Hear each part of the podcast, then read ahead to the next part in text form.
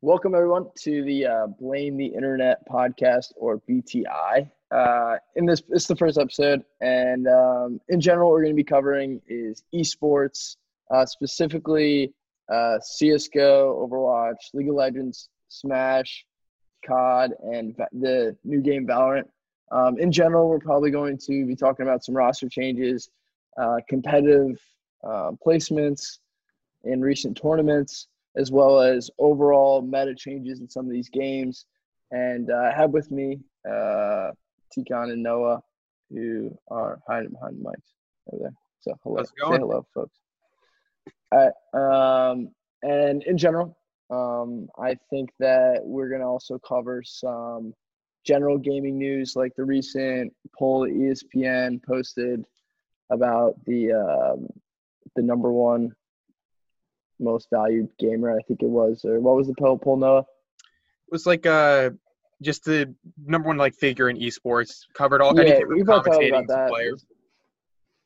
Yeah, so stuff like that is what we're gonna be highlighting. We're trying to do this every single week. And yeah, so we get into it. Noah, if you wanna the way we're gonna structure this, we'll probably go title by title. Have some each of us kinda has our specific games that we put a little more time into watching. So we'll probably end up putting some timestamps on YouTube into which games we're going to be covering at what time. So if you want to skip ahead to that, you can go ahead and do so now. You can check below. But, yeah, Noah, if you want to start talking about some of the updates in the Smash community, that'd be awesome. So, yeah, one of the biggest things going on in the Smash community right now is the focus on online play.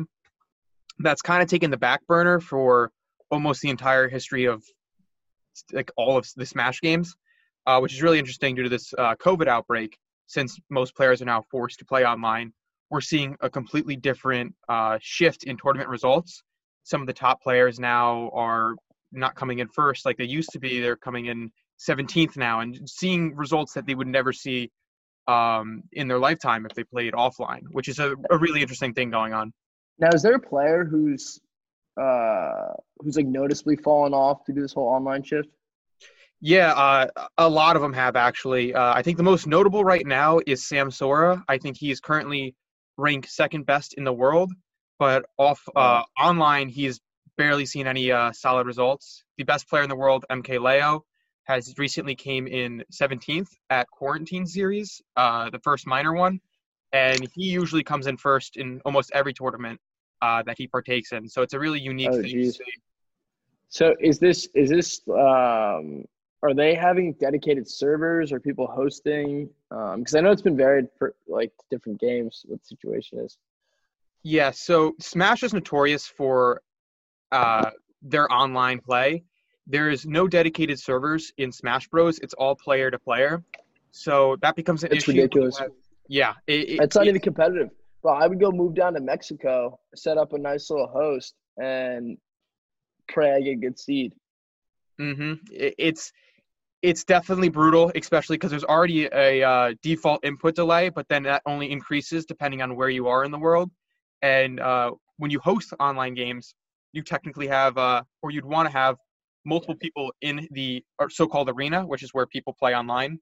And in most games, if you spectate a game or a player, you are a third party. You're just watching them play, and it's getting streamed back to you. But in Smash Bros., if you're spectating, you are actually an active participant in the game. Although you can't do anything, the game recognizes you as a participant. So the more people that are watching, it will increase the lag as well because their Switch consoles are getting taken into account. Now, is this even playable? If you're watching events, is it, super obvious that people are getting frustrated? Do they still do webcams? Is it become pretty obvious that this is not going to be sustainable? Or are people still going to be hosting these majors or minors? So, in general, if to, the common player, it's pretty hard to catch that it's kind of lagged or delayed. You mainly pick this up by pro players not doing the combos they want to. One of the biggest shifts are the top established characters that you can play in Smash are now ranked a lot lower, and the lower characters, which are the ones who tend to be more slower, are now seeing a lot better results because reaction speeds are drastically reduced, so you can get more bang for your buck. In addition to this, there's also just the issues with connectivity. In I believe it was another the Moist Series tournament, and I think Grand Finals or Winners Finals, there was a game where an opponent actually disconnected during it. So it was in the middle of a round, and the opponent disconnected. I believe it was Meister. He's a top Game & Watch player. So there are a lot of issues with this. There's a lot of resentment in the Smash Bros. Competitive community where it is noticeable if you play online versus offline. And although they don't do face cams, people who partake in these tournaments tend to stream, so you can visibly see their frustration. It is definitely hard to deal with, and this is across the fighting game community, but it's the best that we have currently. Obviously, when this COVID-19 stuff tends to settle down and people are more around to travel, offline play will be the new meta, but we're dealing with online right now. Now, Is there a player who's been performing especially well at these minors online and might be able to break into top 50 on LAN, you think? Yeah, so there actually is one notable player. He also does great offline, but online he's been destroying the competition. His name's Kola. He plays Roy, Cloud, and Snake. And he's definitely pushing the online meta a lot. The characters that you don't normally see winning, like Cloud and Roy, are now getting a lot more spotlight, and people are putting a lot more stake in them. Yeah, Cloud, it's surprising. And that's what I like about this as well is not just factoring the online difference, but a lot of characters that you don't really see used that often have the potential to be played at a very high level. You saw that with Game & Watch. Everybody thought he was a low or mid-tier character, and then Meister started coming onto the scene months into the game's release, and then everybody's putting him at a very top or high-tier spot. So it's interesting to see how there's no real solidified meta in terms of characters, and you can really see how that grows and progresses as characters tap into or players tap into their characters' potential. Now, about players, characters. I was browsing Twitter and saw something about an Animal Crossing character being entered in. Is that a meme, or is that actually a reality? So since Smash 4 came out, we've had Villager, which is just the character you play as in Animal Crossing, and due to Ultimate's release, it also came with the announcement of Isabelle as a playable character. These characters haven't really seen much results in offline play. You had, I think, the infamous set with Bochi Bell playing one of the best Snake players and winning as Isabelle. But other than that, you haven't seen many results. But now with online, you do see the likes of Pokey Lamb, who plays Isabelle and Villager, get some solid results. So I think online as well, it tends to kind of flatten the curve, and characters you normally wouldn't see win are now getting a lot more potential and chances to see success in tournaments. Now, will Ganondorf, my personal favorite, will he be a big contender on these stages online, you think? I know I've heard that for online play at least, Ganondorf is one of the top played characters amongst all levels, Elite Smash and non-Elite Smash combined. But do you think he'll be played more at these events? Will we see more Ganon? So it's funny you asked that. Surprisingly, in one of the first major online tournaments in Smash Bros., Ganon made a resounding name for himself. The player White Nova, actually JV3, the second best person in the world. And for those who don't know, JV3 is where you have two stocks left, so you only lost one stock, but you have 0% on your second stock, so you haven't been hit once after you lost one stock. And he did that to the second best player in the world online, offline. And he did that in an online tournament, which was really, really interesting to see. And we didn't get to see how the rest of that set played out because he immediately left for work, which became kind of a meme. But they did play again, and he did win for the second time in a set overall. I believe it was 3-1. You're also seeing Steve, another Ganon player, find great success. So, like I said before, with the reduced reaction time potential that you have, where you can't really react to things as fast as you normally could, you're seeing a lot of these slower characters, which with higher risk reward due to the slower moves, tend to get a lot more positive results since their slower moves are easier to catch other people with. Now, you were saying before about this guy going to work. In a lot of our esports at this point, that used to be a thing that a lot of people had to have other jobs because it wasn't sustainable. Is Smash still kind of stuck in that low tier earnings sort of bracket for esports? Or, like, is there anyone at this point who's full-time Smash? Or I believe there's some people that are full-time Smash. It's pretty, like, unattainable unless you're streaming and subsidizing with that Twitch and YouTube money. Smash is notorious for having very, very, very low earnings. I believe that, like, I remember reading an article about the fact that, like, Nintendo's done a terrible job supporting the Smash community, right? Yeah, so there's been... completely neglect that exists to some extent? Yeah, there's been a lot of resentment towards Nintendo with the competitive community. I don't know why it's slipping my mind, but the I think MLG Gaming, the old esports community, actually picked up Smash, and they were told to cease and desist with playing Smash Bros in one of their major tournaments. So they had to drop it from the roster originally, and they lost a lot of traction there. And since then, Nintendo's been pretty adamant about casual play. There's been some instances where they've been supportive. Reggie, the head of Nintendo, mentioned going to a Smash Bros tournament, Evo, I think back in 2014. I'm not sure how far away that was, but one of those years. And then since then, they've sponsored smaller things like a Melee Professional Armada Happy Birthday tournament, where Nintendo gave pretty low-end prizes like towels and T-shirts and stuff, but they did sponsor it, which was the first time they did something like that in a long time. But Smash Bros tournaments have seen very, very low prizes. They gave towels is the extent at which Nintendo has funded the Smash community. Okay. I mean, the best, like the biggest Japanese tournament, which was insane in terms of gameplay and just potential with players. The number one prize was a customized pro controller, which is $60. So you're not really getting too much in terms of prize money, but what's I think the view- is this because what's the viewership like? In average, if you're talking like a major grand finals, what are we talking? I can't really speak too much of that. I know Smash on Twitch gets pretty low viewer count, but online tournaments right now, like the ones Moist Criticals are hosting, gets 20,000 or over easily. So in general, compared to other esports, like lower.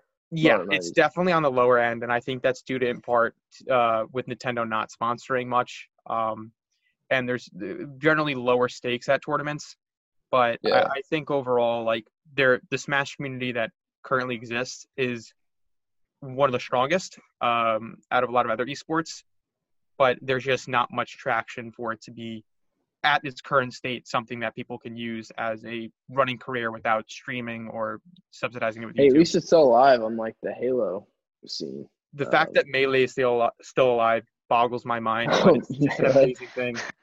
Is there still, remember you were saying there was pros that refused to hop on the new game? Is that still the case? There was a lot of pullback from that. What kind of game, who plays a game that can't be updated? Like, at this point, it's too one-dimensional. Also, if you look at it, like, pros like Mango is still signed by Cloud9 as their Melee player. Mm-hmm. It's like organizations still have these guys on payroll as... Wait, so Mango's still only on... Yeah, he was one of the biggest ones that resented Ultimate. He tried moving into it, but... Is that because they show up and they're terrible day one and they're like, nah? I don't. Yeah. Why would you play a game you're bad at? It's like with every game that gets updated throughout time. No, but like you have to at least. You gotta look at the player TSM Leffen did a tournament and he was at his wit's end with Ultimate. He was very good, beat the best Pokemon trainer in the world with his Pokemon trainer, and he was at a really really big tournament. And throughout it, he was tweeting about his negative time with Smash Bros, how he didn't like how he won certain games, and like the strategies that he had to implement. And he did that the whole time throughout the tournament, and then he ended up winning the tournament, and then he quit right then and there. So they have been Melee players have seen success with Ultimate. Well, these guys are crazy. People consider Melee an art to a certain extent. Everything you do, especially with characters like Box, has been frame perfect, or at least the attempt to, and due to the fact that most inputs rely on the 1/160th of a second reaction speed and just the like intuition that goes with it. It's seen more as like an artwork that can always be improved upon. Whereas Ultimate, there are issues with microspacing and a lot of the other things are seen as more of a casual side, definitely more competitive than its previous releases, with the exception of Melee. But there's been players like Armada who gave up Melee for Ultimate. The spacing issue when I played Ultimate all the time. Granted, I'm the most casual. I am the guy who walks, sits down, and attempts to play against Noah and gets smacked. But the spacing, just from what I noticed, is the spacing being so drastically different per character just like throws off. Like some guys are getting crazy. Like I was watching Mewtwo. That dude's tail can literally. I don't know if I'm just probably talking completely out of my ass right now. But, like, Mewtwo's tail was smacking me across map. And as soon as that happened, I'm like, all right, like, I'm not good enough to even remotely even comment on the subject matter, but I just thought that when I realized the spacing was a little weird. No, that's a fair point. There's been a lot of characters that have seen drawback. I mean, Marth in particular, he has a mechanic where, a very small tip of his sword does a lot more damage than the rest of it. But he has a drawback. How did someone find that out? It's very, very noticeable. Makes a distinct sound and everything like that. And he has a Echo Fighter, which is essentially a copy of him to a certain degree of Lucina, who has the same attributes as Marth, but her sword has equal damage throughout. So Marth, people tried picking up because he has that bonus with the tipper, but due to the fact that the rest of his sword is a lot weaker to a drastic degree, a lot of people have found little success. Oh, there's so much variability there. Yeah, and with Melee, microspacing is like a big thing, and it's pretty not easy to do, but it's feasible, and that becomes a lot. So I see the old heads point there. Mm-hmm. That's part of some issues I have with some first-person shooters, and just in general with variability, like even spawn points to me, still drives me crazy. Like, there's some spawn points games I've played competitively where I don't understand. Like, to me, it should be the most – CSGO does a good job of this. But just, like, especially with Call of Duty, this fact your spawns variate to the level they do every time you come in the game, like Search and Destroy, which is 100% timing-based, is to me, like, ludicrous. Yeah, because especially COD, like you're saying, you have that split-second timing that you need to have off the bat. You literally need it. It's like, yeah, CS has – of course, CS has, like, you have so much time to get to the base, to the bomb site and set up. I agree with you. There's way too many, like – there's some things about, like, that game specifically in which they've implemented certain things that boost speed in different times, and you can only get them in certain times in the round. That just completely kind of destroyed some of the balance of the competitiveness, but No, do you have anything else to touch on about Smash? I mean, I just wanted to add to what you were saying. Like, I mean, in general, RNG with a lot of competitive games has a lot of drawback and a lot of issues. And you saw that in the Smash community as well with the one of the newer characters, Hero. A lot of his moves are based on RNG, where you would have different array of options that you could choose from based off of just a random selection. Oh, yeah, that was ridiculous. I was watching you guys play with that character. Mm-hmm. His name was DK, and he could choose what move he was doing with. And it's a different four every time. So the RNG aspect of games got a huge backlash, and that's been something that's like terrible. A lot of players don't necessarily agree with. Was there a way to cycle it? You could cycle. So I believe. Certain ones can't go twice or something like that. There's a way where you can try to predict when one that you're trying to fish for will pop up, but it's still like random. Okay. But that got a lot of drawback and pushback within the community. But that's seen in almost every fighting game or just in competitive games in general. RNG has been particularly something that people have been disagreeable with.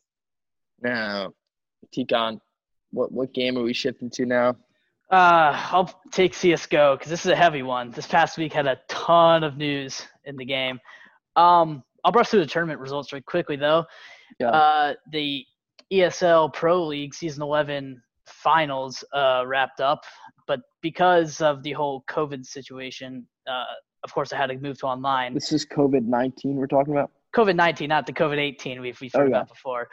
But because of this, this is where the pro scene's got a little weird for CSGO. It's the fact that they split into two regions. They did an NA region and a EU region.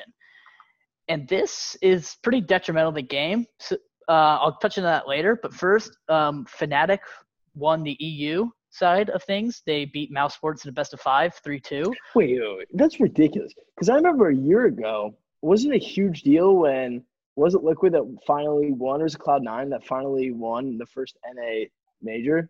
Cloud9 2 years ago, 2018, Boston major. Ago. Yeah. Crazy. My guy Rush was on that team, right? Rush.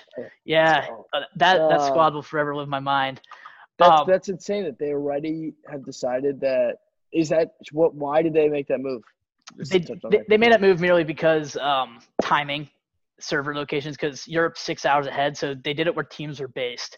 So actually a few European teams were actually based in NA to start. So they actually played in the other NA league, Flashpoint, which we'll touch on in a second. But teams like Tyloo, the Chinese team, played in the EU league because they flew to Europe for the LAN tournament, but because it got canceled, they decided just to stay and play online. So so essentially they had to play in the region they're based off this timing and server connectivity and lag. But on the NA side of things, Team Liquid beat Evil Geniuses 3-0 in a clean sweep. Utterly, it was actually just domination on their side. Evil Geniuses did not look hot, and I think that partly due to online. But in recent anyone news, go off that series? Elige on Team Liquid, their constant fragger, just he got the MVP of the NA EPL, but wow. He just. I think he posted an average of like a 1.3 at on the HLTV 1.0, 2.0 scale, which is really impressive. That's really high. But I will attribute to Evil Geniuses' kind of weak performance. They just dropped their coach, who actually led them to the number one spot last year around September. The Evil Geniuses number one the game for a little bit, and then their results started to fall off. So they kicked him out and brought in the coach from MIBR, Zeus, who used to play with their IGL and coach him in their Liquid days. So Zeus is now the coach of Evil Geniuses, and hopefully we'll see a lot better results coming from that. And the other tournament series going on, Flashpoint, this new league that was set up to kind of compete with ESL because a lot of teams were upset that they got kicked out of the ESL Pro League. It was a decision made last minute, and a lot of these teams are left without a league to play in. And for some of the smaller teams, this is the only chance they have to play good CS. So they formed this new league called Flashpoint, which had like a couple tier one teams, mostly tier two teams playing in it. But Mad Lions, a team from Europe, beat MIBR in the finals in a complete upset victory. And doesn't MIBR have like one of the top players? They're a bunch of old heads now. But Fallen is still one of the most consistent oppers in the game, and Fallen was a Fnatic guy, right? Am I wrong there? No, he was SK Gaming and Luminosity. SK, yeah. So other than that, that's pretty much the tournament results. All other organizers have shifted online now. So a bunch of the qualifiers for DreamHack Series and IEM and ESL Cologne are now online. I think the biggest news in terms of tournaments, though, is their new major system because of this COVID-19, they don't want to have a CSGO major online because they know about the regional differences and the time changes. They're going to actually postpone it till the fall, November, and host it in Brazil and with a prize pool of $2 million, which is the largest prize pool CS has ever had for a major. And instead of based off your past major results, they're now doing it based off these regional matchmaking ranks, which is where they're all going to play in this sort of, each region has a certain number of spots in the major, and all these teams are going to play in three separate qualifiers to earn points towards qualifying for the major. And I've seen that happen in some other esports, and that generally someone ends up getting screwed out of the Yeah, I wouldn't be surprised if a team like Cloud9 or Evil Geniuses finds themselves at the short end of the stick here. Yeah, anytime it's tough to coming up with ways to qualify. Like, I've seen some crazy things in esports, particularly in Call of Duty, they did it back in Pro Points, which is like an MLG system, which was done, I forget what title, it might have been for Advanced Warfare. And they did it based on Pro Points, which were done by like random game battles matches, which you could it'd be like three of us hopping on playing a pro team, and the pro team would get points towards qualifying for it. So it's just determined on who would. They did this with Halo too. I'm assuming for CS, it's more of that they're all paired up in groups. Yeah, they're all paired up in their regions, and they're all playing legit teams at legit times. And there's three of them. So you can't. If you're a up and coming team, do you get in these groups, or is there any sort of play-ins? Or I'm assuming it had that some sort of play-in system. Yeah, there were a couple of play-ins that happened last week. No notable results to say, but a bunch of Tier 2 teams are actually have a chance at making the major this time because the NA has a bunch of spots now because they performed really well in the last major. So you're actually going to see maybe a couple of these teams that you've never seen before actually play in a qualifier, and they actually have a good chance of making it. Like you have teams like Orglis, this team that was in Flashpoint Season 1, that doesn't even have a team. They're not even sponsored, and they took 5th and 6th place. And they're going to be competing with the likes of Liquid, Evil Geniuses, 100 Thieves, MIBR, and Cloud9. And they actually beat Cloud9 in the Flashpoint qualifier. So it's like they have these sort of teams in here that have the chance to upset the larger teams that ultimately could make a big difference. Now, what's the next upcoming event for CS?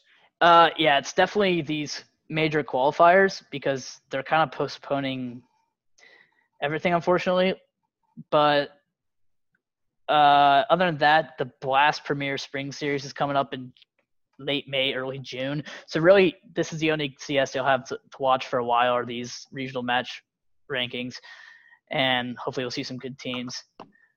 However, one point of contention here is the game was recently updated, and I want to partially put this on Valorant coming out at the same time, a little bit of competition, which we'll touch on later, but they finally nerfed the gun, the Krieg, the SG553.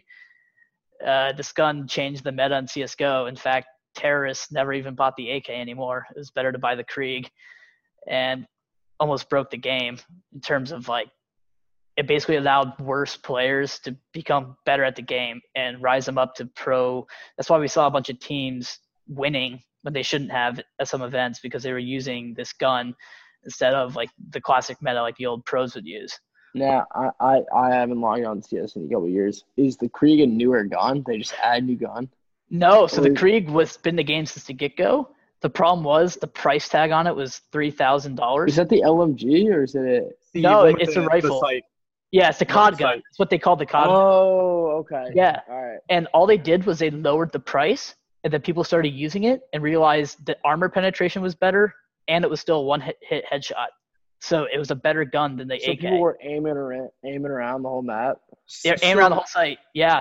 So the perceived buff was just lowering the price of it, so the gun itself didn't change at all? The gun itself did not change. So it was a gun that was crazy. Always overpowered, but no one used it because of the price tag.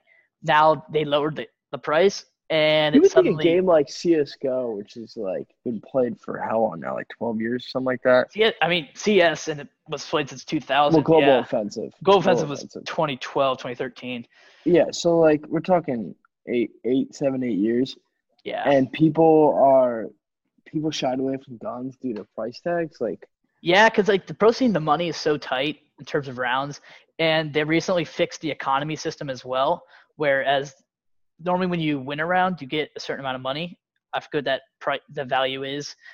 But when you lose a round, it used to compound. So you would get $1,900 for the first round you lose, $2,500 for the next round you lose in a row, $3,100, then $3,800. And then it would stay at $3,800 till you win. But then the problem was what would happen was these teams would get caught in the losing cycle where they would go all the way up to $3,800, win a round, get reset, lose, then lose the next round, and then have to start over again at $1,900.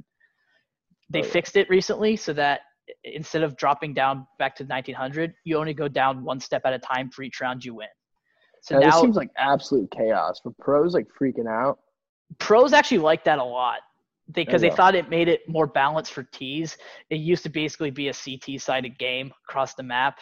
I mean, it still is across every map. CTs have the advantage, but now terrorists feel like because of their monetary with the lack of monetary issues now, they're able to actually have a bit of a chance of competing. Oh, God. Yeah. Anything else for CS? Nothing much to say. Other than just the number one team in the world right now, Na'Vi, is performing out of their mind right now. Chemistry is performing really well.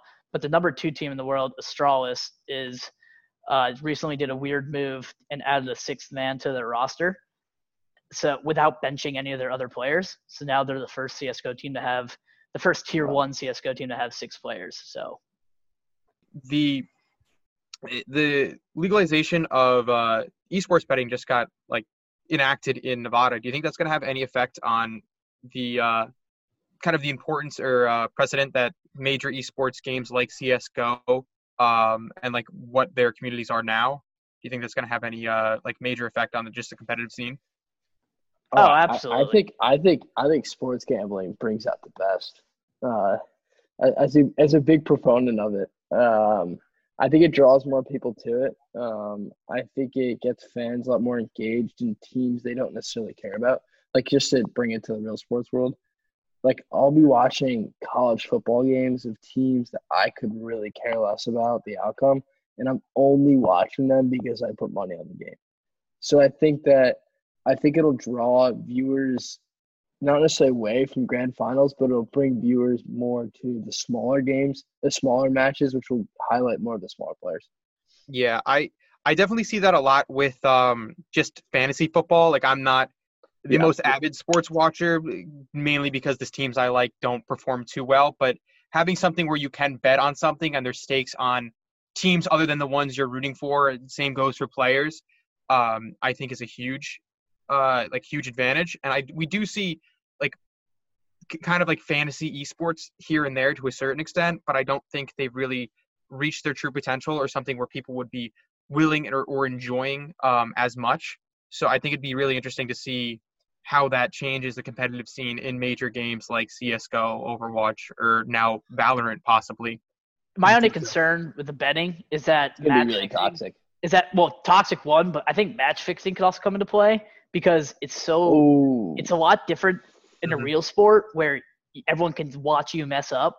But in a game, you can blame it on having a bad day. You can blame it on, I misclicked, team, right? If I'm a smaller org, I'm betting heavy on the other side to win and then doubling my money.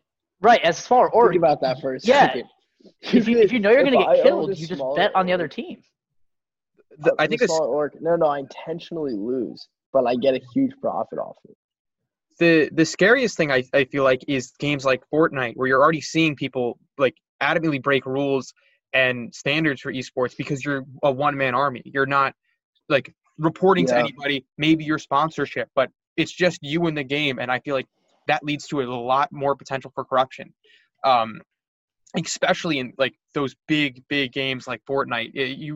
We saw similar things with Smash Bros, but it wasn't as big of an issue because there's not many, like, pools or prizes that people were contending for. But I think as the meta gets pushed for some of these like higher revenue earning games, it could be potentially dangerous, especially now that betting comes into play. I think if betting comes into play, they would have to strictly be majors, like tournaments that no one's throwing because it just means too much to these people.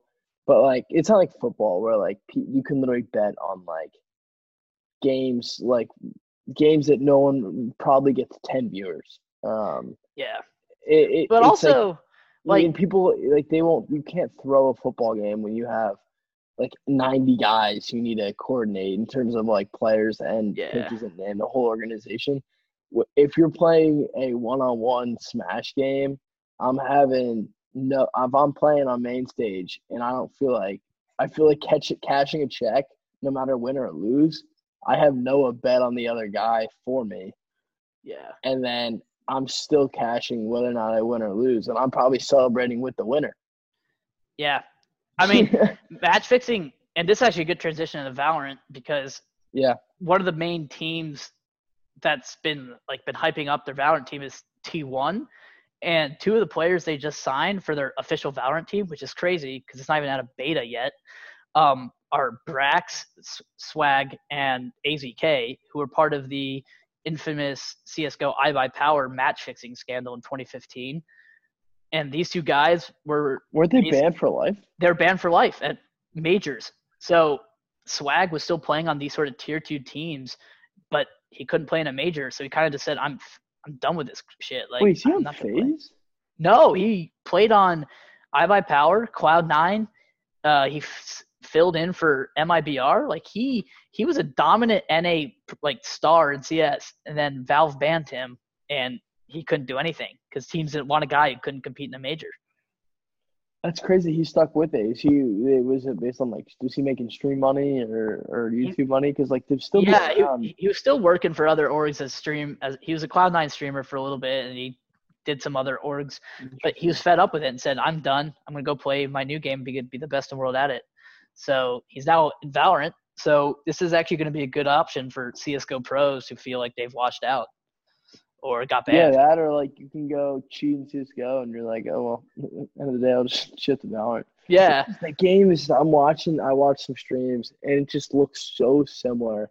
And there's some cooler aspects to it. I think it's a much more dynamic game than CSGO.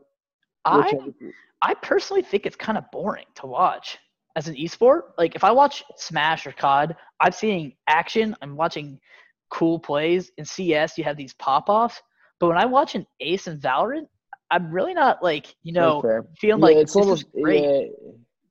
I kind of feel like it's too cartoony. Yeah, but not in the Overwatch way. There's someone I'm watching it. No, but it's like not even like when I'm watching Smash, it's like, these are characters I've seen before my whole life, right? That doesn't bother me. And they got, like, Yoshi's Island around it, right? And it looks like I'm watching some TF2. Well, it's funny. Some of the game designers actually shifted from TF2 to Riot Games, so there is definite influence from that.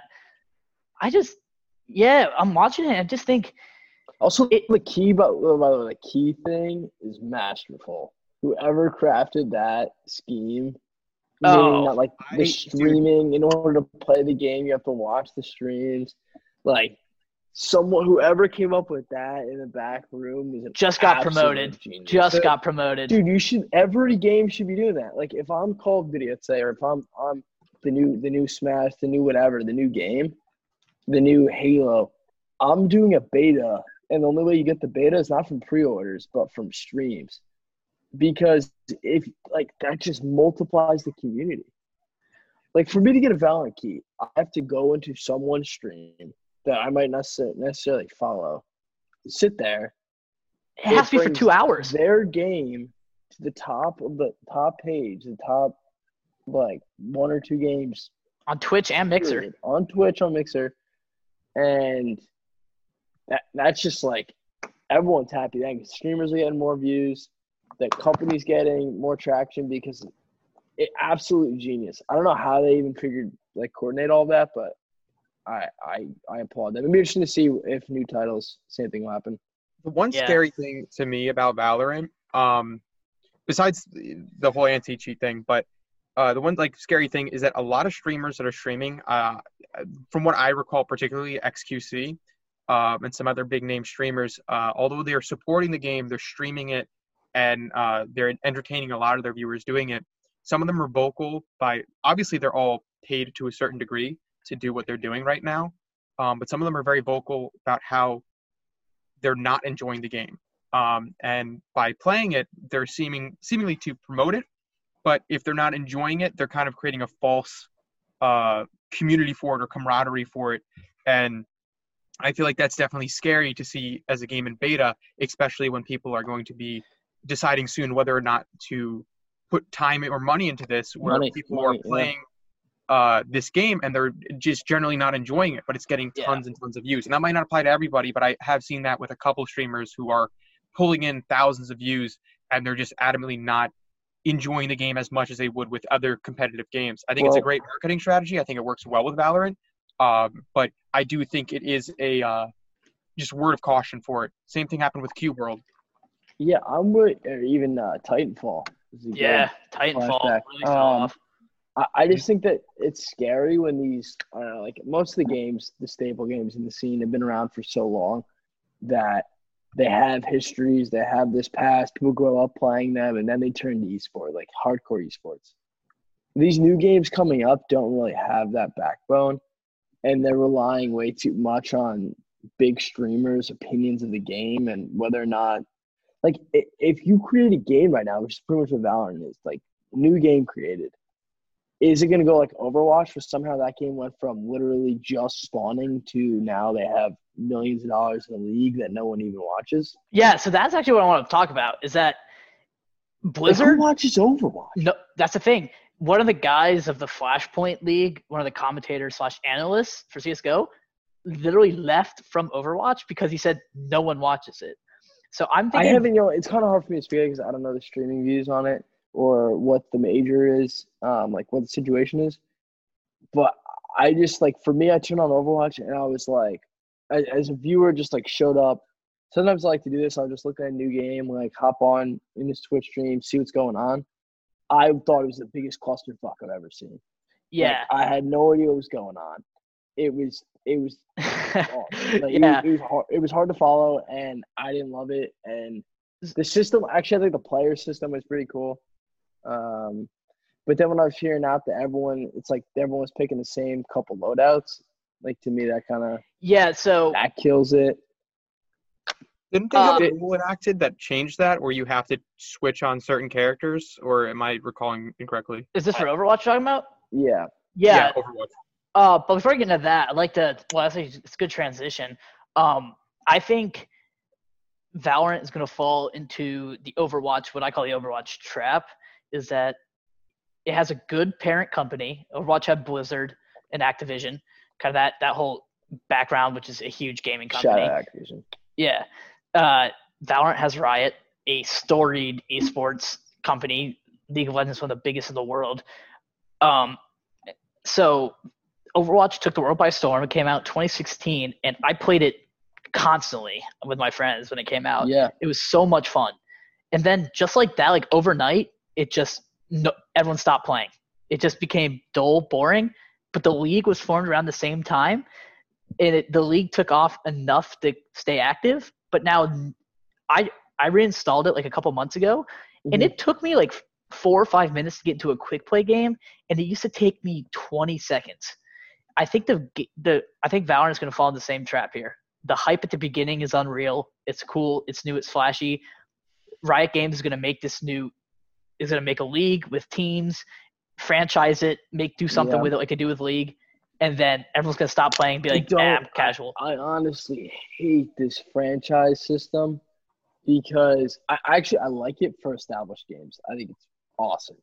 But when a new game comes out and they're already jumping on franchises to throw in X millions of dollars into it, I think it's way too much of an ask. I think that they should let it play out, have random orgs, do open tournaments, see what the viewership's like, and then move into, maybe we should franchise it. Because that's what happened with League of Legends, and it's been taken off like a... I would never, if I had this kind of cash, a new game comes out, all right, there's some hype around it. Oh, like, you want to be the guy jumping on the curve?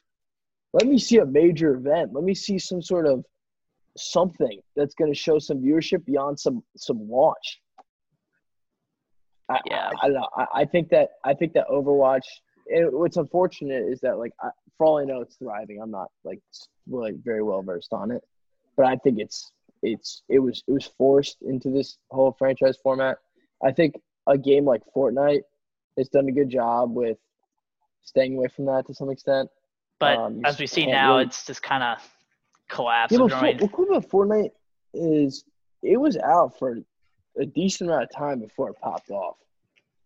The fact that it did pop off, I think, left like a huge, huge mark on competitive gaming, and everybody.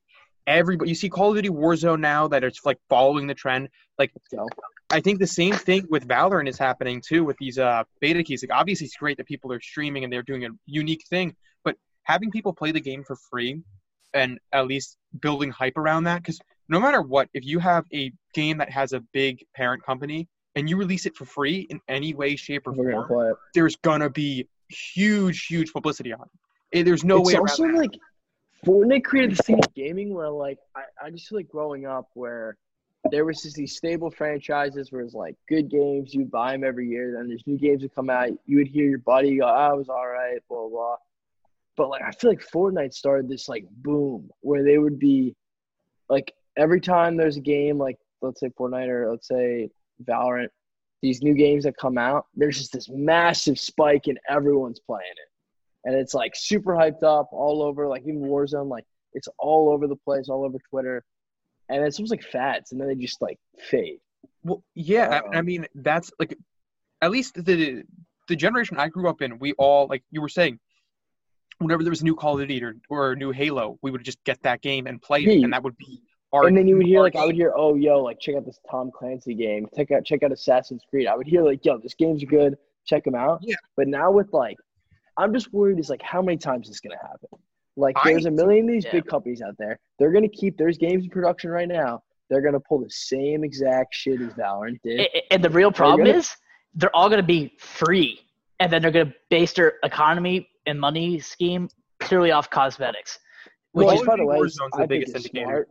It's smart. I like that because none of us buy the shit, but all of the, like, 8-year-olds to 12-year-olds buy it, and it's awesome. Oh, I mean, it's good because it keeps the game running, but at the same time, like, I'd rather have a game. That's why CSGO used to be, in my opinion, top tier of the gaming world because it was $15 on Steam, but it guaranteed you that hackers had to pay $15 to buy the game. That's and fair. Then get backbanned. Now it's free to play, and if you have a low trust factor, I didn't even think about that. If low trust factor, you're getting hackers in your lobby every game. Like, Warzone is having a huge issue right now with hackers. Like, huge. Like, console players are now opting out of cross-platform because with the cross-platform, most of the hackers are on PC. Like, in order to pull some of the stuff off on PS4 and Xbox, there's just way too many hoops to jump through. But a lot of these hackers end up being on PC. I think that this – you brought up an interesting point about free-to-play, bringing that into effect. And the problem is you can't go back. When you go free-to-play, like, you cannot. Yeah, once you're free-to-play, you can't. That's what I actually think that COD is going to do a good job with this, hopefully. I think, like, meaning they have a game you pay for. And the competitive scene isn't really tied to the free-to-play aspect. Thing, the free-to-play aspect. Like, if Valorant, you had to pay to play the competitive aspect, but you could play, like, free public matches, then they wouldn't have this issue. You know what I mean? Yeah. Like, if you go up there and play, like, a random – like, is there even multiple – I'm assuming there's multiple modes. Like, CS has multiple modes, no one plays. But, like, yeah, if all the other modes were free, like, if I could hop on Valorant, play around a random mode, think, oh, it's pretty cool, let me buy the competitive. Yeah, it might be too much of a bridge to entry. But I think that at least it would provide some sort of balance to what the current issue you're saying with the hackers. Yeah. And actually, you go now. I was just had an interesting thing to add. And this goes back to kind of like the titans of the industry and how like Fortnite's affecting them. If you look at Call of Duty, for example, this is just something I pulled up right now. In 2019, the best-selling Call of Duty games, like, are Black Ops, Modern Warfare 3. You're seeing a lot of the 2000s to 2015s are the ones that like have dominated. But as soon as games like Fortnite come out, it's like 2017 World War II is sold around less than 20 million copies. When you're looking at the Black Ops 3 Modern Warfare, you're over 30 million at this point. So there's been a huge hit to Call of Duty. It should be the case where as time goes on, if they still had the same grasp on the market as they did, they would be getting more and more copies sold. That's what I've been preaching this for years. Saying. They need to get out of the every year game business. Mm-hmm. It just kills it for me. But the issue is that, like, it's so free money. Like, dude, they produce trash. Like, there's some games, like, I think Infinite Warfare is the biggest garbage produced. And they're better off. They have enough studios working on this that they don't really care if they produce a trash game because it still sells. And then they hope that, the next year. For instance, Black Ops 3, I thought was a phenomenal game. We could transition to COD if you want now. I don't really care. I'm done yet. I thought that the current game, Modern Warfare, I think is very good. I think that it sucks that this is the year that the COVID-19 thing occurred, because I think this game plays really well. I think that the guns are pretty balanced. I think that the pro league scene is probably at its peak, which I can talk to in a bit. And I think that, like, the issue is that the games in prior years and the games, like, I know the next game's not going to be good. And the reason I say that is because they went from a 2-year cycle back when Modern Warfare 3 through, like, all the way COD 2 was a 2-year cycle, all those games. And then after that, they started entering in, what was the studio? It was the one with Michael Condrey. Wasn't Raven. Sledgehammer. Sledgehammer Games comes in, and they're the third studio to join Infinity Ward and Treyarch. And then they had a 3-year cycle, so they're like, all right, we're going to get better games. And Infinity Ward produces garbage. Like, they produce absolute trash in two different instances. And then Treyarch produces trash. So then you're thinking, all right, like, this 3-year system is not working out, even though, like, this is three different companies producing games under one title. All right. Wait, so which games did Sledgehammer produce? Advanced Warfare and World War II. And were those games good? I haven't played COD in a while. Advanced Warfare I thought was very good. I thought Advanced Warfare was very good. It was the first Jetpack game. I thought it was really good. I don't like it. World War II was the first game second game that I hopped on. And I'm like, just for anyone listening, I'm like the most avid COD guy out there. World War II, I hopped on, and I was like, what am I playing? Like, they tried to go the whole, like, oh, everyone wants these old school feels, but it was so boring. Like, it could not be more boring. Like, they had no cool camos. Like, the aesthetics were super dark. Mm-hmm. That's where the Treyarch kills it. Did you hop on a Treyarch game? Oh, yeah, it's flashy. It's super flashy, super colorful, super cool to watch. The interfaces are great. I thought Black Ops 4, which was the last title, was... They had movement issues, which is a whole other discussion. But yeah, they moved. So what I was getting to is they moved back to a 2-year cycle. So Treyarch got a call literally like, I think it was like 8 months ago or something crazy, saying that they had to produce the next game because Sledgehammer is no longer in the picture. So now Black Ops 5 is going to come out. And there's no way this game is even like remotely good, which is why what I was saying before is they need to start cutting out this BS of releasing a game every year. It just produces unfinished products like Warzone, or even the competitive playlist that they just added. They add like 6 months into the game. Well, doesn't also games aren't even done. Yeah, doesn't it kill the pro scene as well by having a game released every year? Like, no, that actually makes it cool because new guys come up who are sick of the game. Old head, like there's the top guys that have been around forever, and what I'll get to, like I can talk about now with the pro scene, is that this is the first year where like the old guys are disappearing. Like there's a lot of dudes who've been in the scene for literally back since like MW3 or most probably Black Ops 2 is probably the best because MW3 was played overseas for this one, but since Black Ops 2, where a lot of the old guys are starting to get weeded out a bit. You saw that a little bit in Black Ops 3 when some of the old world champions like Killer, Miracles. I love Killer, absolutely Klein. You guys should watch highlights of that guy. That guy is just screams his head off. Super delusional. But, like, there's some older guys that were, like, really good at the old games or got booted out around then. And then with the franchising, which is what COD shifted to competitively, people didn't know. They went from a system where you would have – ran organizations, put together teams. There were some big names that sometimes wouldn't make it, and they'd have small, no-name teams make the pro leagues, make these majors, and it was awesome. They were like, it's time to move to franchising, try to escalate the esport. And that resulted in them, most of these teams picking captains, and then the captains pretty much signing their friends. And that alone creates a lot of issues. Well, curious because that ended up, those teams ended up not being that good.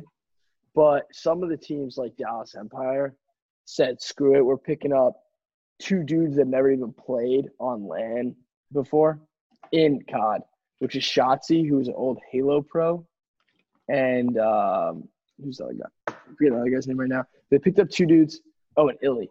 Illy was like an old school S&D only guy who was like, he's probably like, not old school. He's like 7. He's like 18 now. So the dude who was always playing with pros, he was super young, finally turned his team. And then you got this other guy, Shotzi, he was a Halo pro. They bring on to one of the top organizations, and they become a top team in the scene. So that was a good instance of just how COD has done a good job with their kind of farm system and players bringing in newer players. I think CSGO. Mm-hmm. CSGO is a good cycle of, like, it seems like new dudes are popping up. They fade out really quick.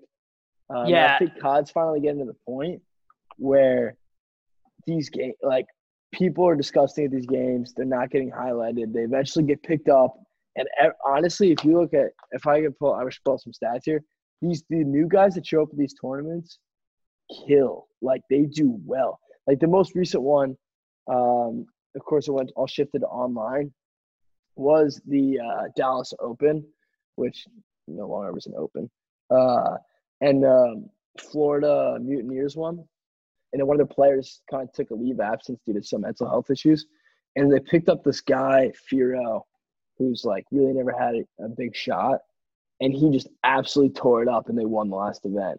And They had 4 guys on that team that have never won a major before. And they definitely, this is a major. Like, in my head, it's not a major. But they won their first major. They played against the Toronto Ultra, which is very similar. Not Toronto. So they played against the Minnesota Rocker. Which is another similar story. Is like they have 3 guys that have never even been to grand finals. Wow. So there's a bunch of teams now that are just coming up that, of course, it's a set pro league, so there's only 12 teams, and they have set rosters. They can pick up players and drop players. But, like, you have players coming to the scene that are just disgusting, and they get an opportunity, which is incredible. All right, so Optic, which was, like, the best Call of Duty team, hands down. For us. I mean, yeah, I heard about like this crazy run they had at the beginning. Yeah, crazy runs, right? Dominance. And so, long story short, the org got like taken from underneath them by I forget what the parent company was. It was a parent company that already had a CS and an Overwatch team, and pretty much just told all the players and the owner at the time of Optic kind of screw off, and they took the brand from them. So that kind of dissipated. So Optic is still in the league, but it's an Optic without any of the old players, any of the old management or anything. So it's no longer the same brand. It gets referred to as New Optic. They're absolute trash. They have some of the best players in the world on their team, but they're just not putting it together. But then the New Optic, which is the Chicago Huntsman, they have names like Scumpy, who was on that ESPN thing that we were talking about before. They've got some of just the best players in the world. They had some young guns. That was a team not built around friends, and they won a major, and they placed top 4 past couple times. So they're in a good spot. There's really with the COD team, there's really only like 4 or 5 teams that are playable. A ton of other teams just are not very good. Yeah. Now, the last thing I want to touch on is with this – they have a really weird format to their league, which I want to hear your guys' opinions of. So they have these majors, right? Mm-hmm. But in reality, their regional – not regional, but their – let's say with this Dallas Empire team. Dallas Empire had an open where it's really only 8 of the 12 pro league teams compete at it. And then the next – let's say 2 weeks – in 2 weeks are actually – this weekend is the Chicago one, and only 8 of the 12 pro league teams play in it. And it's not a random assortment of 8, but it's a schedule-based 8. So you're guaranteed to play an X amount of majors. But what it leads to is the Atlanta Phase, one of the best teams. The Huntsman, one of the best teams. Dallas Empire, one of the best teams. The 3 of them have not been in the same major together yet. Which is absurd. Yeah. The Dallas Empire has a major victory without beating 2 of the top teams in the game. Yeah, that's ridiculous. It's so these guys are claiming that they're winning majors, and in reality, they don't beat the best teams in the game. Like, it used to be, like all the other esports, when you host a major, every team is in the game, and it ends up that generally there's the same couple top 2-3 teams, and you watch those guys battle out in the finals, and it's epic. Yeah. Now it's completely like for the Chicago series, I think Minnesota might be sitting out in their top four team. And it's like, how do you not have every single team compete? It's like these guys walking around like, oh, another championship. Dude, you didn't even play. Yeah. You didn't even play. Couldn't they do like a regional-based thing? Like make them so the franchises are based in cities. Okay. So same way as Overwatch is set up. Same way as Overwatch. But the way they did it was they say like in the beginning of the year you get a schedule of you're attending these majors, but you don't go to like three of them. So they just kind of randomly, so it's like 8 teams at every one, and then the bracket system's even more whack. They have a double limb for the first 2 rounds and then a single limb beyond that.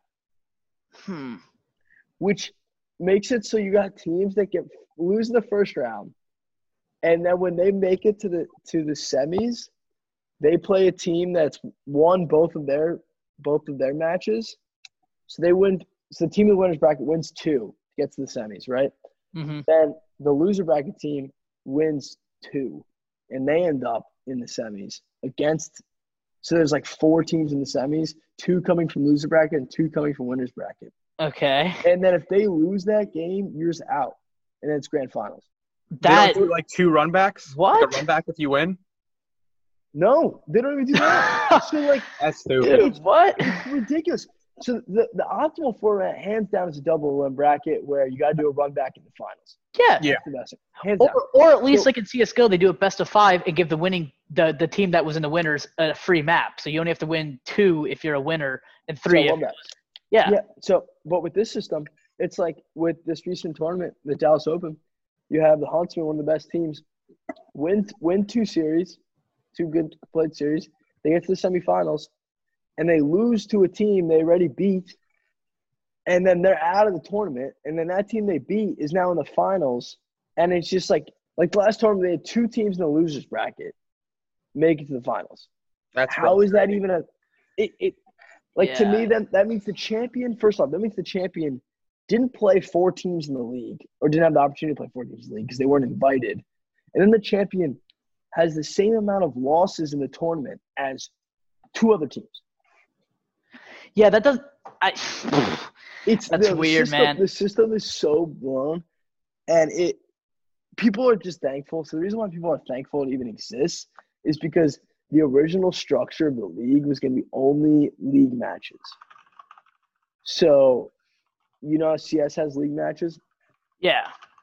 It was just going to be league matches and then a playoffs. But then people fought for them to do the league matches in this sort of bracket format so that when people went to attend these events, they wouldn't just see their favorite team play 1 map or play like 3 maps, win it, and then leave. They wanted to kind of create like mini tournaments at these league games. But then people are claiming their majors because otherwise there's only 2 majors in a year. Oh, yeah. Two majors is fine. CSGO has 2 majors a year. They get tons of viewers. They bring in tons of money. I was thinking about that. I was asking about the viewership with the Smash because at this point, COD still gets like if you have Huntsman or like the newer Optic team in the finals, they're getting 100K plus views on the finals. Yeah. The one thing going back on like the major things you were talking about is it was sort of like about Smash. Obviously, there's still some debate about how the ranking system like works with things, but when I'm assuming like other esports, you have like kind of a similar ranking system where is there like an official rank where this team's number 1, this is number 2, or is that? Yes, they have some sort of a ladder like a chart, but the chart is terribly organized because some of the teams haven't played in the same amount of majors as others. Oh my god! Yeah, so you got teams with higher point totals but played more majors. So it just doesn't even like, why are you showing me a leaderboard? That doesn't make any sense. Like you can't have an objective leader either. Yeah. And I'm not sure if like your leaderboard has a similar ranking, but the thing I like about Smash is that we have majors and minors, but there's majors that are worth more points based on the players that attend. So if a number 1 player attends, then it's turned into something called an S tier. Or if like let's say only 2 out of the top 10 players show up, then it's going to be an A or B tier. So if you win it, you're not actually going to get as many points as if you played one of the top contenders. So it kind of creates a system where you can't kind of cheese your way with lower victories that somebody's not going to be there. You want to play the stronger opponents because it's a lot more reward than what you're risking. You know, if you lose, still losing, but still. That system's really solid. Yeah, there was a team in COD that literally hasn't beaten the 2 best teams, the 2 other top 3 teams in the league, yet they have a championship. It's just like it's like what? I don't know. Does CS have some sort of minor league? They have the ESCA, the MDL, where all the tier 2 teams can play in. Okay, yeah. So like these are they have a good challenger series, and they've actually they put in a ton of money to it, and it's been going pretty well. But the big controversy there was they weren't streaming them. Hmm. So you would have these minor events that I would certainly watch because historically with COD and the pro scene, the dudes of the second tier teams have the best strats because they're playing all day. They're doing weird shit to get to it. They're doing cool things. Yeah, they're more fun to watch. Yeah, they're more fun to watch because you'll have dudes pull out different guns, use weird equipment, and it's epic. That's how when I was playing competitively, I would watch those guys because you would learn weird ass spots. You could get the pros watch those guys play most of the time, but the pros have better gun skill and better map awareness and stuff. But just to find those kind of little glitches or that advantage, eight spots. There's some crazy guys in the S&D, the CSGO sort of game mode, where they'll be in private matches all day, hurling nades over buildings, looking for the right. Yeah, right spots. It's not as developed, of course, as CS, which is another issue with the comp scene, which I think was what you were alluding to, is that when it changes every year, you don't get, a team that's really perfected the game. Yeah, you have teams – Black Ops 2 was famous for, the meta was still evolving up to the last event, which was, epic because people were pulling out, automated akimbo pistols in the last event. And it was wow, this would have been if we had a whole nother year, this is a whole nother. It just the games have the amount of variability to last for more than one year competitively, but the general public demand for a new COD every year is just there's too much money. It's too much money. Yeah, and it's a money thing, and that makes sense. And they haven't done something where they're all right, let's go, a Warzone. Hopefully what they do with Warzone is they turn it into its own game and that they stop – because they already made a BR with Black Ops 4. They made a BR. It was pretty fun, but it was attached to Black Ops 4. What they should do is make one BR and then just work on that for the next 3 years and make it better and then release the side game, whatever the new game every year is. Yeah. I don't know. That's my rant on that. You've covered all my questions about the game because I honestly had no clue about the COD scene coming into this. So you've answered a lot. It's not looking great, and what sucks is this is the first year of franchising, and this whole COVID thing happened. That I don't know what the revenue looks like. I hope it's still this is gonna be a tough hit. Yeah. The first year, people put tons of money in this. Let's say, a lot of these teams, they get to host 2 opens, I think, per season. And that's a ton of money that just, how are these teams getting revenue? That's a huge part of them entering the league is they get the revenue from these opens that they have to host. And now it doesn't come in. It'll be interesting to see post-COVID how a lot of these esports – I know Smash community is probably gonna be jumping up for joy. Oh, that's all the fucking pros are screaming about is just waiting for online or offline play to be the new meta. Yeah, I mean, but then again, that's something players are gonna have to suck up and move on. I mean, they should be lucky that they're still getting paid and able to compete right now, while everyone else can't. Real athletes can't. They're able to still play the game. I mean, think about where they get their rise. They were playing online matches before. This is just they're going back to their roots. I mean, I really think it's a kind of a it's a nonsensical. But you also gotta, you lose so much. I struggle to call games competitive when they're played online. It's if they're not a completely even playing field. I don't know. I think a LAN is just by far. I used to think, yeah, of course, online is it works, but like, especially with Smash, like I can't imagine those sort of timings that you have to be playing with these delays. Like it's probably at least. If I'm a pro, I'd probably just toss my controller aside and go pick up a job at the local Pizza Hut. Yeah, I mean, I think the biggest thing about pros is not necessarily whether they're getting paid or not, but it's you're seen as the best player in the world for like years. Some people. And you're coming onto this new game and you're top 10, top 2, even the best in the world at Ultimate.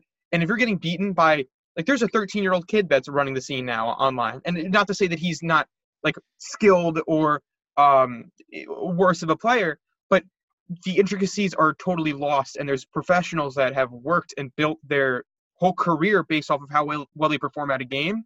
And the fact that they're losing now to these players that they normally never would, it creates – a damaged reputation to a certain extent. Some professionals are actually getting like a lot of hate from this, and it's sad to see because this is their whole livelihood that is now getting somewhat tarnished, you may say, due to this upsetting situation. Obviously they're still getting paid, they still have viewers and stuff like that, but it's the reputation and like just their whole view on their career that I feel like takes the most tolls on these professional gamers, especially in the Smash community. I think that what's cool about Smash, CS, League of Legends, Overwatch, Valorant, and all these games, though, is that these are staple titles that are going to keep going, right? What sucks about it for the COD community is when we have a new title every year, there's like a world championship they host. And the new game is going to come in October, November, right? So the new game is coming, and this current game, I would be livid if they do a world championship online. Like, yeah, you just can't have that. That's why CSGO pushed their major back. Dude, if I had $1.5 million on the line for first place, you better believe I'm taking my team, we're hopping in a bus, and we're going somewhere south into South America as possible, pitching up a tent, getting Wi-Fi out there, and making people play on our servers. Like, yeah, why wouldn't you do anything you can to win? That's my point. Like, honestly, some of the esports too, there's nothing stopping them from throwing up a thing in Kansas, a huge tent, putting all the teams in their own little tents, and having everyone drive in for those and just doing them on land but just broadcasting them with no viewers. Like, yeah, for esports, there's a way around this. Now I know for CS, the Flashpoint they were talking about, they transitioned online, but they were dabbling with an idea of putting people in apartments. The same apartment complex. It's like pro sports too, man. And doing LAN connections within the apartments. That way you were with your team, but you weren't like interacting. I don't know. That was an idea, but honestly, this is gonna blow over. For the COD scene, they have refs that have to be there because, well, dude, think about it, because they have coaches too. Yeah. So like, there's so much shady things can go on when it is broadcasted. The game's being broadcasted. It's a timing-based game, and you have dudes in the room who are watching the broadcast while you're playing. Like they need some sort of, otherwise it'd be a complete free-for-all. It'd be like three of us setting up our LAN system. We have a fourth guy telling us like, yo, they're at B bomb right now, rotate now. Like, yeah, you can't do that. It'd be broken. Yeah. Well, let me touch upon Overwatch and League really quick. This what's going on over there. Yeah, Overwatch, honestly, their franchise system works really well. They have a Pacific region, which includes the California teams and the Korean, Japan, and the Chinese teams. And then they have the Atlantic division, which includes the rest of America and the few European teams, Paris and London. Right now, Philadelphia Fusion is just dominating the league. The Philly team, Souter convinced me to. I love the Philly boys. They're doing really well. I thought the Fuel were good. No, they are not. Did the Fuel win a tournament there? The Fuel. They were good for a while, but they dropped off drastically. Right now, Philadelphia Fusion has only dropped one game and like four maps, and they're dominating the league right now. We saw that a lot early on in Overwatch 2. Wasn't there a team that lost almost every game, and there was just dominated by these three or four teams? At least I remember when the games first started coming out competitively. Yeah. Basically, with Overwatch League, a lot of the teams are tied to an organization. So, Cloud9 has their roots in one. The Los Angeles Kings has their roots in one. Mets do, I think, as well. Yeah, these cool. Real. So it's kind of weird how they've set it up. But I think what's better to talk about this is the their hero pool update. So this is what Noah kind of touched upon earlier. But it's this idea that each week there's certain heroes that are banned from competitive play. And this is for the pros too. And so this encourages wider variety in the metas and how you play characters. So this week you have Tracer, Orisa, and Moira are banned. And Orisa is one of the game's biggest, most played tanks right at the moment. So now teams have to play around that this week. So I just think that's a cool way to kind of keep the meta changing, but also while, introducing, kind of different strategies, because there's a point in Overwatch called the GOAT strategy, which was 3 tanks and 3 supports, and it was the most boring thing to watch ever. No, your brother probably played in that timeline, didn't he?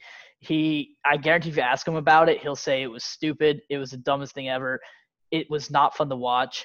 But yeah, moving on to League, I think. Wait, I got some Overwatch questions. Oh, do you? To touch upon. Yeah. I know a little bit about Overwatch. Okay. The one thing that I think that's important to highlight on Overwatch that I don't think if you're not an avid viewer you might not know, but with I think most games, CSGO, Smash, League of Legends, with the exception of possibly Call of Duty, I mean lesser so, but competitively there's every game has the same rule set to a certain extent. I mean, Smash, you're playing on different stages, but it's still 3 stocks, same timing, same selection of stage pools and stuff like that. But Overwatch, you're competing in 3 different ways, correct? You have the assault, the capture, the hard point or whatever, and then the train. The payload, yeah. Is there, I know there's obviously rankings within just Overwatch overall, but is there, specifically, do you see a lot of teams specialize in one over the other, or if there are teams that dominate a certain aspect in Overwatch? Certain teams are really good at payload escorting, while others are good at assault and defense. Or do you normally see that the teams usually dominate throughout all 3 of the game modes? So I think you actually see that it's less about the type of game mode, but really about which champs are better for which one. Some teams have really good DPS characters, which if you don't know, that means it's damage per second, which is really just the attacking characters. The characters are supposed to be the heavy hitters. It depends on who you have on your team. So, for example, Philadelphia Fusion has this guy, Karpa, who has just logged the first guy ever in the Overwatch League to log 4,000 kills. He's a damage player, and he's really good at what he does. But so on maps that don't encourage, choke points, you don't want to play squishy characters. But on maps that have these tight angles you want to hold, or that have wide flowing things, you can play a little bit squishier because they're more mobile and you're able to move around. A bit squishier. Squishier, yeah, that's a term for champions that get burst down really quickly, low HP, and can get one shot by other champs. Oh, yeah, that's a League and Overwatch term that has been used to describe them. Tracer has 150 HP, but she's extremely mobile, so playing her on a payload map is kind of hard because that means you have to keep her near the bomb site, and if they're trying to keep you from moving the payload, you're going to get killed quickly. But on an attack defense type of deal, she can move around, harass your offense, harass your defense. So it's really less about type of game mode, but it's about who you're good at as a champion. So the character specialization is what really pushes the meta. Yeah, character specialization pushes meta more than maps. Maps don't really make a difference to teams. I feel there's some teams that definitely have an advantage on certain maps just on how much they like it. But I think it's more – it's not like CSGO where teams will certainly pick a map to veto out of the map pool. But it's instead a champion thing where you want to counter pick or pick the champion you're most confident with. Okay. Yeah. So it's like, so like we were saying before, Noah, like COD's got that system too with three different game modes. Mm-hmm. And Search and Destroy, like, there's been now, like, historically, like, there's players that are strictly, like, sick Search players. And there's an aspect of the league which is yet to be tapped into, which I think eventually will, is that you're allowed to have a 10-man roster and are allowed to sub in mid-series. Oh, that's huge. And so what no one's done yet, which I'm hoping if someone has a brain they'll do, is you should have different teams per game mode. And they don't do that, which to me is like yeah. I would get the five nerdiest dudes on this planet, put them on my team, and when it comes on to S&D, all them. And then you have your five normal guys to run the respawns where they're like, know how to play the game, get kills, whatever. But people are like, oh, it might throw off the team chemistry if you're subbing people in and out. I wouldn't sub out one or two guys. Just put in like literally a five-man squad of just dudes that spend all day on one game mode. Yeah. Like, yeah. People are just too comfortable with the whole format, which is understandable. Like, I'd be pretty livid if I was a pro and it's game five in, like, the highest stakes, which is the, like, map seven, like, the last map. Yeah. And they put in five absolute, like, amateurs to win me the money. And then you're splitting the money 10 ways. Like, I could see why it would be not the best scenario. But, like, if you're talking about strictly, like, winning, like, I think eventually it's going to happen. But, yeah, T-Gang, sorry, go on. Yeah, I actually can follow up with that. Smash Bros. As well, briefly touching upon this, has something very similar that I actually partake in a competitive series. So I do have experience with this, is where it's something called a crew battle. And this is subbing out characters or subbing out players, perhaps, to counter whoever is current king of the hill. So you have two different teams. If you win a battle head-on with somebody else, you stay as king of the hill with whatever stocks you have remaining, and then the other team will pick the player that they think is most likely to beat you in a dominating fashion. So it's an interesting take on competitive Smash, but all it is just subbing out players to optimize your advantage. And it is very frustrating to a certain extent when you are on the defensive and someone subs out somebody that is specifically designed to dominate a certain area in Smash, and overall like designed to dominate you. So it is something that I can see, if it does become the meta in other esports, will be a lot more of a frustrating aspect for a lot of players. But it's already apparent in some games, and you can see like the huge effects it has. Yeah, that's kind of why Overwatch kind of implemented this hero pool ban system. So that way you have this variety of who's being played, who's being picked. Counter picking is more of a thing. And that's a good transition into the final esport of the night, League. They now have 5 bans per team. Now, of course, the League roster of champions is like 80-something at this point. There's so many characters to pick from, and there's so many in the meta. But each team has a chance to ban 5, and then they get to pick 5. So it's all about counter picking and strategies, which I think is really crazy. But in League, I love ban and picks. Oh, it's fantastic. They used to, so like I'm probably getting hella annoying with this Call of Duty references, but like the old games, there's some games where you could pick and ban guns and equipment and perks. Yeah, I do remember that. And that was Black Ops 3. That's what says one of the greatest games. It was peak. Like, you would have teams come in there and ban the most – like, it'd be like banning the AK in CSGO. Yeah, it'd be ridiculous. Like, you ban that gun, and then people are like, all right, like, who's actually good at the game and who's, like, just really comfortable using the same stuff. And then now the pick ban system is just, like, maps. So yeah, I would kill because, like, to me it was – like, there was perks like Dead Silence, something like we move silent course around the whole map.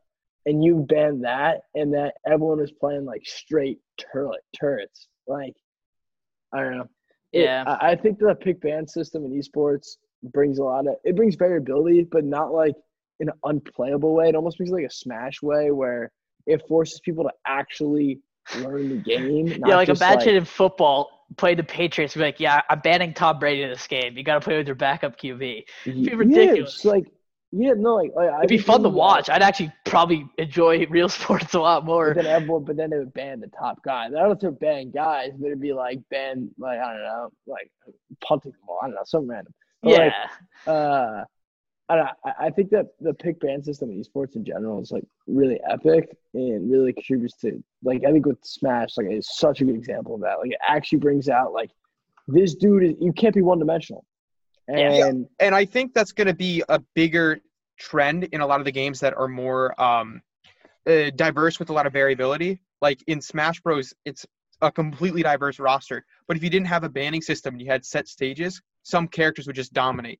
And that's the scary thing. There's characters that are perceived to be pretty bad in the meta, but on certain stages, they dominate. So it's hard to not have a banning system when there is a lot of variability, because you're always going to have certain aspects of a game, certain equipment, guns, characters, or anything at your disposal that will really, really, really be good against either certain players, certain stages, or other equipment, guns, characters as well. So having that banning system really helps make sure nothing is too overpowered or dominating in a certain game mode. So I think we're going to see a lot of that coming up in as games get more complex and variable.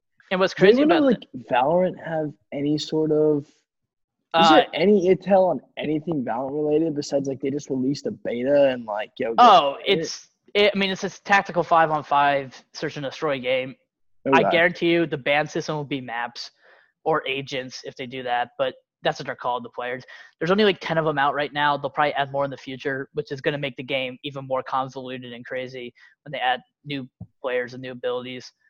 But that's the same thing with like Overwatch. I haven't played enough. Can multiple players run the same people? No, if you're on the same, you can have them on opposite teams. But same with Overwatch, you can have them on opposite teams. But I like that a lot, man. Yeah. But the problem with that for me is it ends up where it's the same five being picked. You know, but something that I don't like when I'm in a 1v1 and I'm against a different character. Like I feel like I love that. Like to me, you play a game 1v1. That's focused on 1v1 specific characters. I don't know. I feel like if I'm in a 1v1 last round, and I've got a different. I have to use this like support guy because my main Slayer is whatever unreal. If he dies. And I'm in a 1v1 against their main Slayer, like. And no, that's a big problem is what I see, because in Valorant, you're going to have these guys, different abilities. And unlike CSGO, where each player has a built-in role, but they're all equal in terms of guns and they can also toss guns and, like, pick up guns. Your op dies, like. Now, in Valorant, you can do the same, but there's also certain characters who are better on attack and better on defense. And better players, better agents for the support role and for the attacking role. So if your whole team dies and you're in the support role where you bought like the smoke option and the find out where everyone is on the map option or the resurrect ultimate, like you're at a disadvantage. You lack the offensive abilities to like attack the other team. Whereas in games like Counter-Strike where it's up to your individual aim to be better. You could be the support player, but if you can hit those one tap headshots, you're going to win the fight. Or like in League where you're built into specific positions, if you win that 1v1, your team has the advantage for the next 45 seconds. Allow me to put a counter argument out there just because I'm a little well-versed in this. My biggest like support for having a variety of characters and not having head-on, obviously it's the most honest thing if everybody has the same equipment, guns, and setup and you're not having support against a heavy or vice versa. But my favorite thing is, in a well-designed game, at least a competitive game, each character has their own strengths and weaknesses. There's no character that has no flaws or is way too overpowered in most mainstream competitive scenes. But the biggest thing that many people do in that situation where you're playing against somebody who is not the same setup as you are is it causes you to think and try to force your opponent in an environment or a situation that is more favorable to your situation and your character. And I think having that where you have maybe somebody who's better defensively and somebody who's better in an aggressive stance to kind of try to manipulate your opponent to put themselves in an unfavorable position, I feel like that is a lot more enjoyable for me to watch at least and for me to compete in rather than have a lot of head-on clashes and just have the best man win. I definitely like the whole the manipulation and the trying to read what your opponent's doing and trying to predict or force their hand in a certain situation that favors you, even though you may have a perceived disadvantage. And that's what I enjoy about just the variabilities. Well, you'll be shocked to hear this podcast has been going on for an hour now. We had a lot to talk about, and I want to make sure we get enough time to cover our final game, just league. I want to talk about just the pro scene for a second here. Cloud9 just won the LCS split for the first time since 2015, with a dominant fashion. They went 17-1 in the regular season and didn't only dropped two or three maps over the course of the playoffs. So they dominated. G2 locked in another title in the European playoffs once again with another dominant split against Fnatic.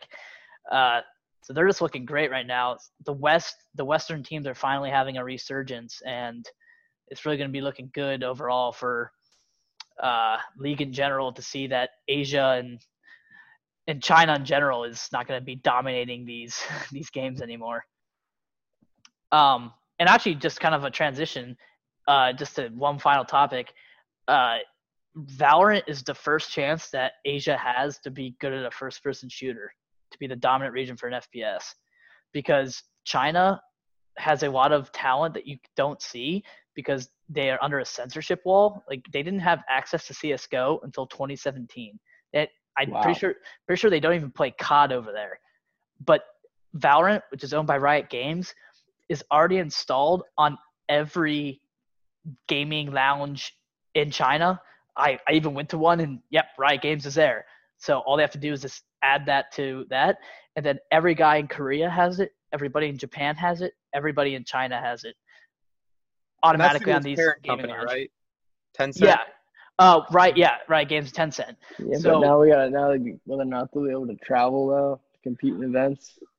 Yeah, but that's where the regions come into play. League does it well with a franchise league in Korea, China, North America, Europe, and then they bring all the best teams from those regions for the Worlds. And China does allow them to travel, and they allow them to travel for Overwatch League finals. So I think it'll be interesting to see. But yeah, that's been a full hour, guys. It's been 2 hours. It's been more than an hour. It's an hour. Oh man, minutes. Yeah. Well, I don't have anything to say. Anything else? I think I went pretty well. Yeah. I think we talked our mouths off for a bit, but I think with the first episode we were kind of talking a lot. We had a lot of general game stuff, mm-hmm. and the weekly breakdown of what happened last week. So I think the next episode, episodes in the future, will be a little more streamlined. Also more just brief because there'll be less stuff to talk about. It'll be more focused on certain aspects of games. I feel like we talked our mouths out about just gaming in general and our viewpoints on certain games. So that's where this went longer. But I definitely, we're not going to be addressing the same topics and opinions in the coming episodes. It'll be a lot more focused and streamlined. So. And we'll have the potential to bring on other people as well to talk about it. I had fun. Yeah, I had fun. No, I do. I enjoyed myself. Anyone else? If anyone watches this, let us know if you want to hear anything else, or just drop a like and subscribe.